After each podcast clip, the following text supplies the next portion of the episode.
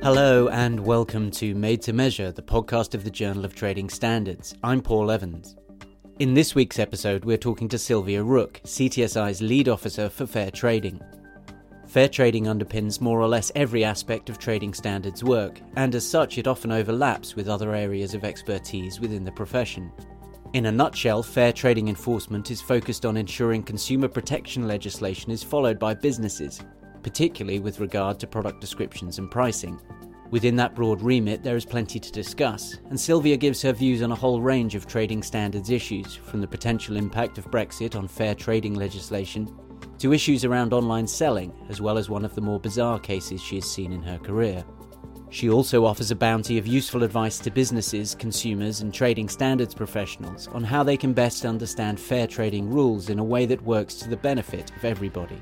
Sylvia starts with a brief overview of her duties as a CTSI lead officer. My name's Sylvia Rook. I'm lead officer for fair trading at the Chartered Trading Standards Institute. I've been in the role for over 10 years, and the role involves advising members, uh, talking to the media, advising government, and just anything that's needed in the fair trading field. So, Sylvia, how did you get into trading standards in the first place? Well, I sort of got into trading standards a little bit by accident. Um, I never thought of law when I was at school. I did sciences. I was going I was going to become an osteopath, so I went off to university to study physiology. But then things changed. I ended up in Warwickshire, and I had to look for some graduate employment somewhere. Uh, I, I, saw the role of a trading standards trainee advertised in Warwickshire Trading Standards. Thought it sounded interesting, and so I went and um, applied for it, got the job, and I've been in the job since 1986, going through the ranks from trainee upwards. And why did you gravitate towards fair trading specifically? Do you have a particular interest in law? I think it sort of happened really with with the sort of investigations I was doing. I was doing some very interesting um, investigations in relation to uh, the old Trade Descriptions Act, which is no longer with us. I had a very a very a very interesting prosecution against William Collins in relation to a misdescribed book and the the author who'd written the book. And so I started getting more and more into the world of, of fair trading. Um, it went on from there because I started representing the Midlands region at various meetings, and I went to a meeting to discuss the Unfair Commercial Practices Directive and how it was going to be implemented into UK law. And so from there, I ended up uh, on a secondment to the Office of Fair Trading, training trading standards officers. And it was a sort of natural progression to become lead officer from there, really. Do you think businesses tend to be properly aware of the law around fair trading? Do you encounter many businesses that deliberately flout the rules, or are most businesses you come across quite conscientious? There's a bit of both, really, and legislation's changed an awful lot since I started in the job. There's been a lot more European legislation, and quite often that's more complicated. And businesses can understand things like the Trade Descriptions Act, but they find it a lot more complicated when you have a piece of legislation with a really long title, like the Consumer Protection from Unfair Trading Regulations and things like that. Many businesses just get lost before they even get into the content of the legislation. I, I think there's always going to be businesses who want to uh, flout the law and want to take advantage of of the um, the vulnerable in society. But equally, there's a lot of businesses who want to comply and don't understand.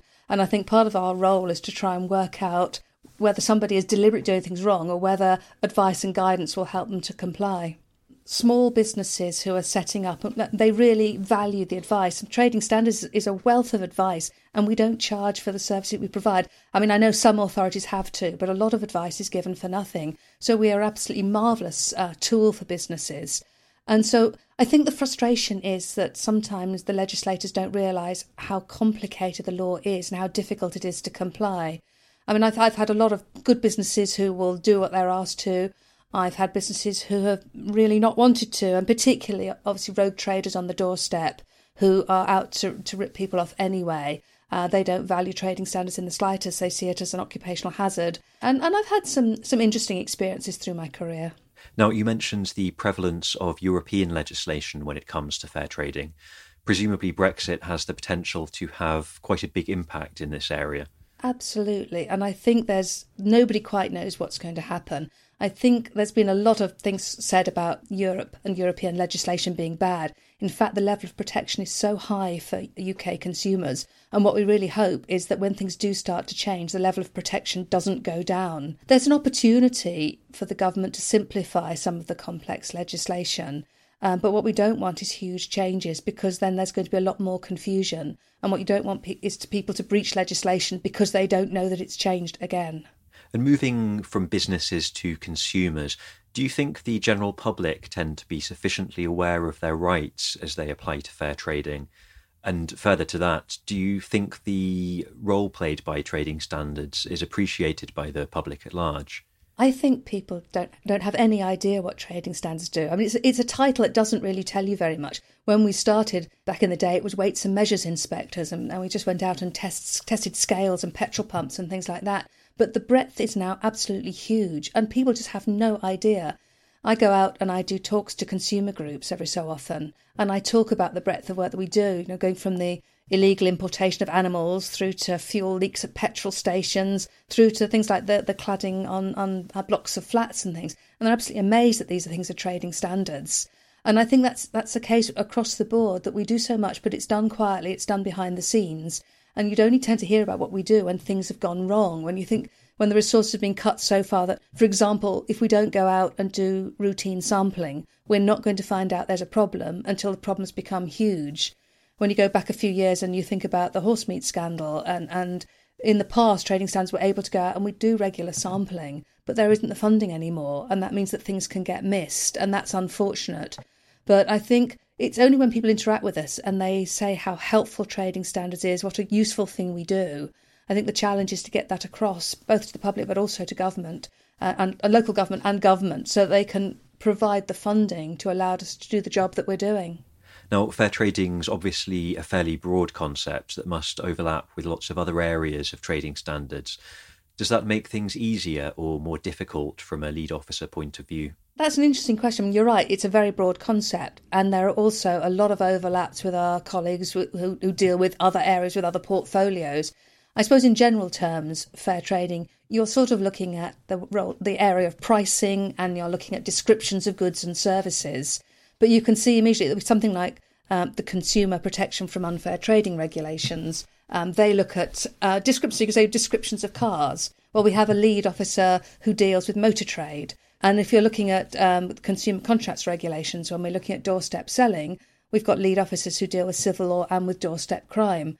So there is an overlap. So I think our expertise is that we can be. I mean, I, I've done a lot of training on the consumer protection from unfair trading regulations and the consumer contracts regulations. So I know the law very well. So we work together. So I'm called in quite often if it's not a very specific area, so it doesn't comfortably fit with one of the other remits. And we, I get some most bizarre queries that the, the media are looking into a story and they want to know the trading standards view on something. Fortunately, we gen- uh, the lead officers tend to agree with our interpretation of the law. So as long as we work together, it works well. Are there any particularly bizarre queries that spring to mind? They can be extraordinarily random. So they will be looking at a story about a description of a particular product, and they've they've been looking into this product that will be being sold via the internet. Um, generally, products that come from overseas, and they want to know whether or not trading standards have had any complaints about the products, and if they have, what we're going to do about them it's it's not it's not easy to be specific in a in a podcast such as this but i mean i've had some really i mean one of the weirdest ones which is going back a bit was a was a newspaper asking me whether it was legal to describe items made from human skin as leather really and what was your verdict well, I, well, I, I did quite a bit of research actually. I talked to the British Leather Confederation, and because it's the skin of of, a, of an animal, it's the skin of a mammal, um, it, it, can be. But I'm not sure who'd actually want to buy. And they were there, there is actually a company that sells belts and shoes and things made from human leather. Not something that comes up every day, then? Absolutely not. And I think that's the weirdest thing. We, we tend to get things where um, quite often it's something that you've never actually thought about. Um, we're very fortunate as lead officers. We have access to a lot of information, and I've got contacts over at the Competition and Markets Authority and over at BEIS, so we can try to get a consistent viewpoint to try and, and give um, advice and guidance. Now, you mentioned pricing earlier. What aspects of pricing are you particularly focused on? Things like sales and non-existent reductions. Well, that that's the sort of thing. Quite quite often, it, it's misleading practices. So they will be comparing their prices to a recommended retail price that may not be a genuine recommended retail price, or they're claiming that there's a sale when it's not a sale. And the legislation is not very specific. It doesn't say this is an offence. It gives it gives areas. It talks about misleading as to uh, the price or the manner in which the price is calculated, for example. So the Charter Trading Standards Institute has issued guidance to try and help businesses, but it, it's quite a complicated area. And the other thing is whether or not it's a priority for local authorities to look at pricing when we have so many other areas that we have to deal with. Well, staying with that topic, cuts have had a hugely detrimental effect on trading standards over the past decade or so. What's been your experience of that? I think the challenges now are that because there are fewer resources, it means that we don't do the job in the way that we used to. When I started back in the 80s, we were out of the office almost every day doing visits. We were going around visiting local retailers, giving them advice, making routine sampling and things like that.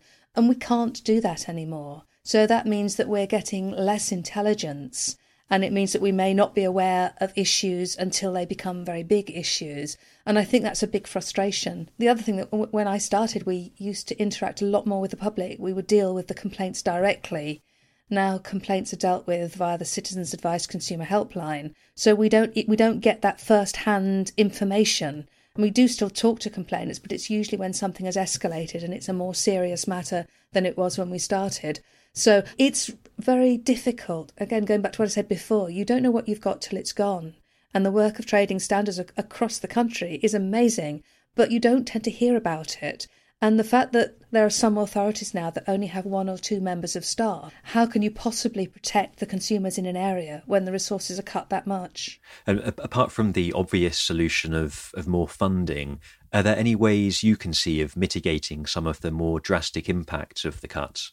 One of the things I think is exceptionally important is training. Um, I've been a, a, tra- a national trainer for quite a long time, and if you understand the legislation, then you can enforce it better. And unfortunately, that's one of those areas that's being cut. And I think putting a lot more um, resources both into training, uh, trading standards office, but also the public providing information. It's it's very frustrating for me in a way that the side of giving advice to consumers has gone to citizens' advice. Um, so we don't have that, op- that opportunity to provide as much advice and guidance. I mean, I, I wish that there was a lot more um, trading standards put into schools, into the national curriculum. Because if you know your rights from a young age, then you're less likely to have problems as you get older.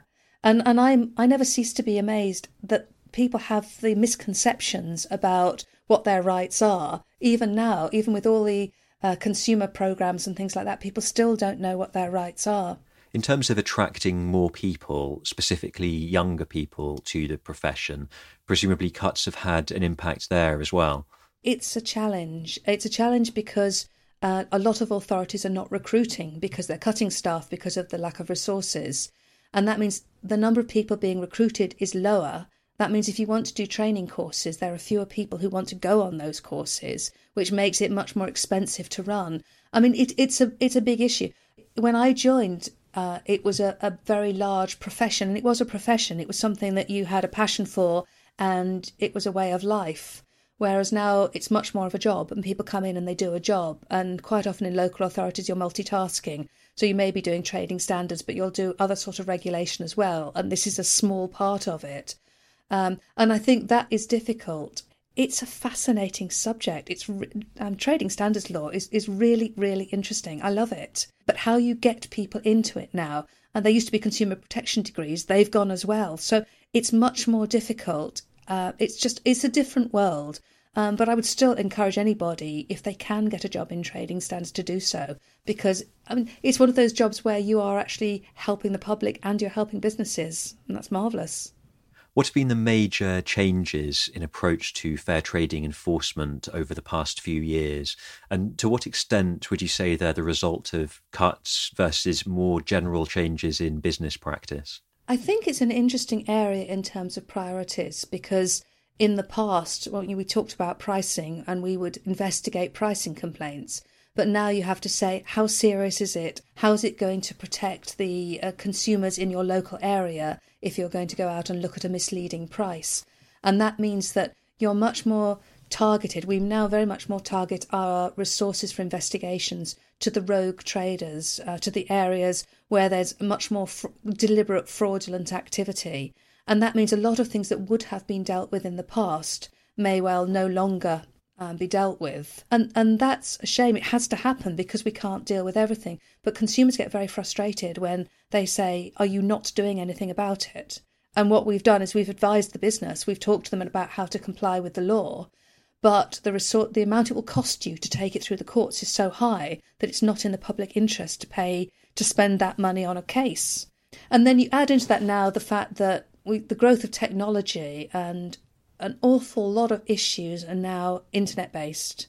And unfortunately, a lot of the, the traders who are uh, the best at conning consumers, which is a terrible thing to say, but you know, they're, they're the ones who have the, the most ability to mislead are not based in the UK. They're not based in the EU either. They're quite often based in the Far East. And that makes it very hard for investigation. You know, I, I, if it's a trader in my local area, I can go and visit them. I can walk through the door, or ne- if necessary, I can break through the door to go in. And if I had the police with me, you know. But but if if you're looking at something that's in the Far East, it's much much more difficult. I, think the effect on consumers is the same, whether it's in their home, whether it's in their shop, and whether it's uh, um, online. It just happens that the online ones tend to get a lot more money generally the emergence of people selling goods over social media must have added new layers of complication when it comes to fair trading enforcement, would you say? I think it's quite interesting now because anybody can start selling um, online. So you can be, you can have a day job, but you can import a large quantity of something from the Far East and then sell it via uh, via your social media site, via a marketplace. And it is your responsibility. And it'll be even greater now once we've left the European Union that anybody who's importing something into the UK to sell is going to have to make sure that it's correctly described, that it's safe, that they have all the relevant paperwork. If not, I mean, they, they run the risk of, of items getting seized as they come into one of the ports anyway, because if it doesn't comply with UK legislation, it can, it can be prohibited from being further supplied. But you, have also got the, the issues with uh, what they're doing with the items when they're being sold. Uh, I, I've I've recently been looking into somebody who is selling, who's importing items from the Far East and selling them on Facebook. In the future, he won't be able to sell these items because they don't comply with UK law. Now, how much does your expertise in, in fair trading bleed into your personal life? Does it come in handy when you're buying things? Do you have any key pieces of advice? Oh, absolutely. It's a, a way of life. It absolutely is. I'm I'm sort of a bit of a nightmare customer because I know my rights. I know how to complain. And and and that's quite it's quite disconcerting because I don't get angry. I don't shout. Always pleasant, always polite, very assertive, and therefore I get good results. Um, friends and family uh, sometimes get a bit embarrassed because I can't let it let, let it lie. Um, I can't tell you how many free drinks and meals and things I've had as a result of problems that I've identified. I mean, I don't try, I don't ask for things. I just want them to know what's wrong. I mean, I'm one of my one of my big bugbears is short measure in a bar. Uh, there's a line on the side of a glass for a reason, and if my my wine is below that line, I will stand there and wait for them to top it up. I'm not going to pay for air in a glass. So I think the important thing is you need to know your rights so that you're not you're not sort of vaguely hoping that you're right and not to be rude to the person that's actually you're dealing with because generally it's not their fault. It's a matter of speaking to the manager the owner. Sometimes face to face will work. In a restaurant it works very well. In a bar it works very well. But other things you need to put things in writing. Be persistent and and, and don't give up. Um, but it is quite interesting. I, I mean, I, I, I can't stop myself looking at small print and labels and things like that. And this is a way of life. I've been in the job too long, so I'll, I'll always be um, wanting to make sure because it's not just me, it's the person who comes after me, the person who's also going to be buying this product when I've gone away, and I want to make it right for everybody. Presumably, a lot of the time in these situations, it's down to an oversight on the part of a member of staff rather than a deliberate attempt to defraud the consumer. Oh, yeah, G- generally it's because they don't know or because they're trying to multitask and deal with a lot of things. And we, let's face it, none of us is perfect.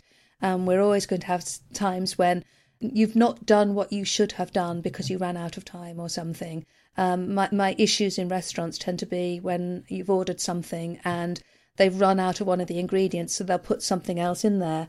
And all they need to do is come along to the customer and say, We've run out of X, do you mind having something else? And then you have the choice. But to have a meal put in front of you and look at it and think, That's not what I ordered, it's quite often the manager doesn't even know because somebody in the kitchen's made a decision or a waiter or a waitress has made a decision. And it's not usually deliberate. Um, and that's why as long as you're nice to them they're nice back. It's not it's not supposed to be a battleground. Everybody's doing their best. And you just we talk about trading standards having cuts.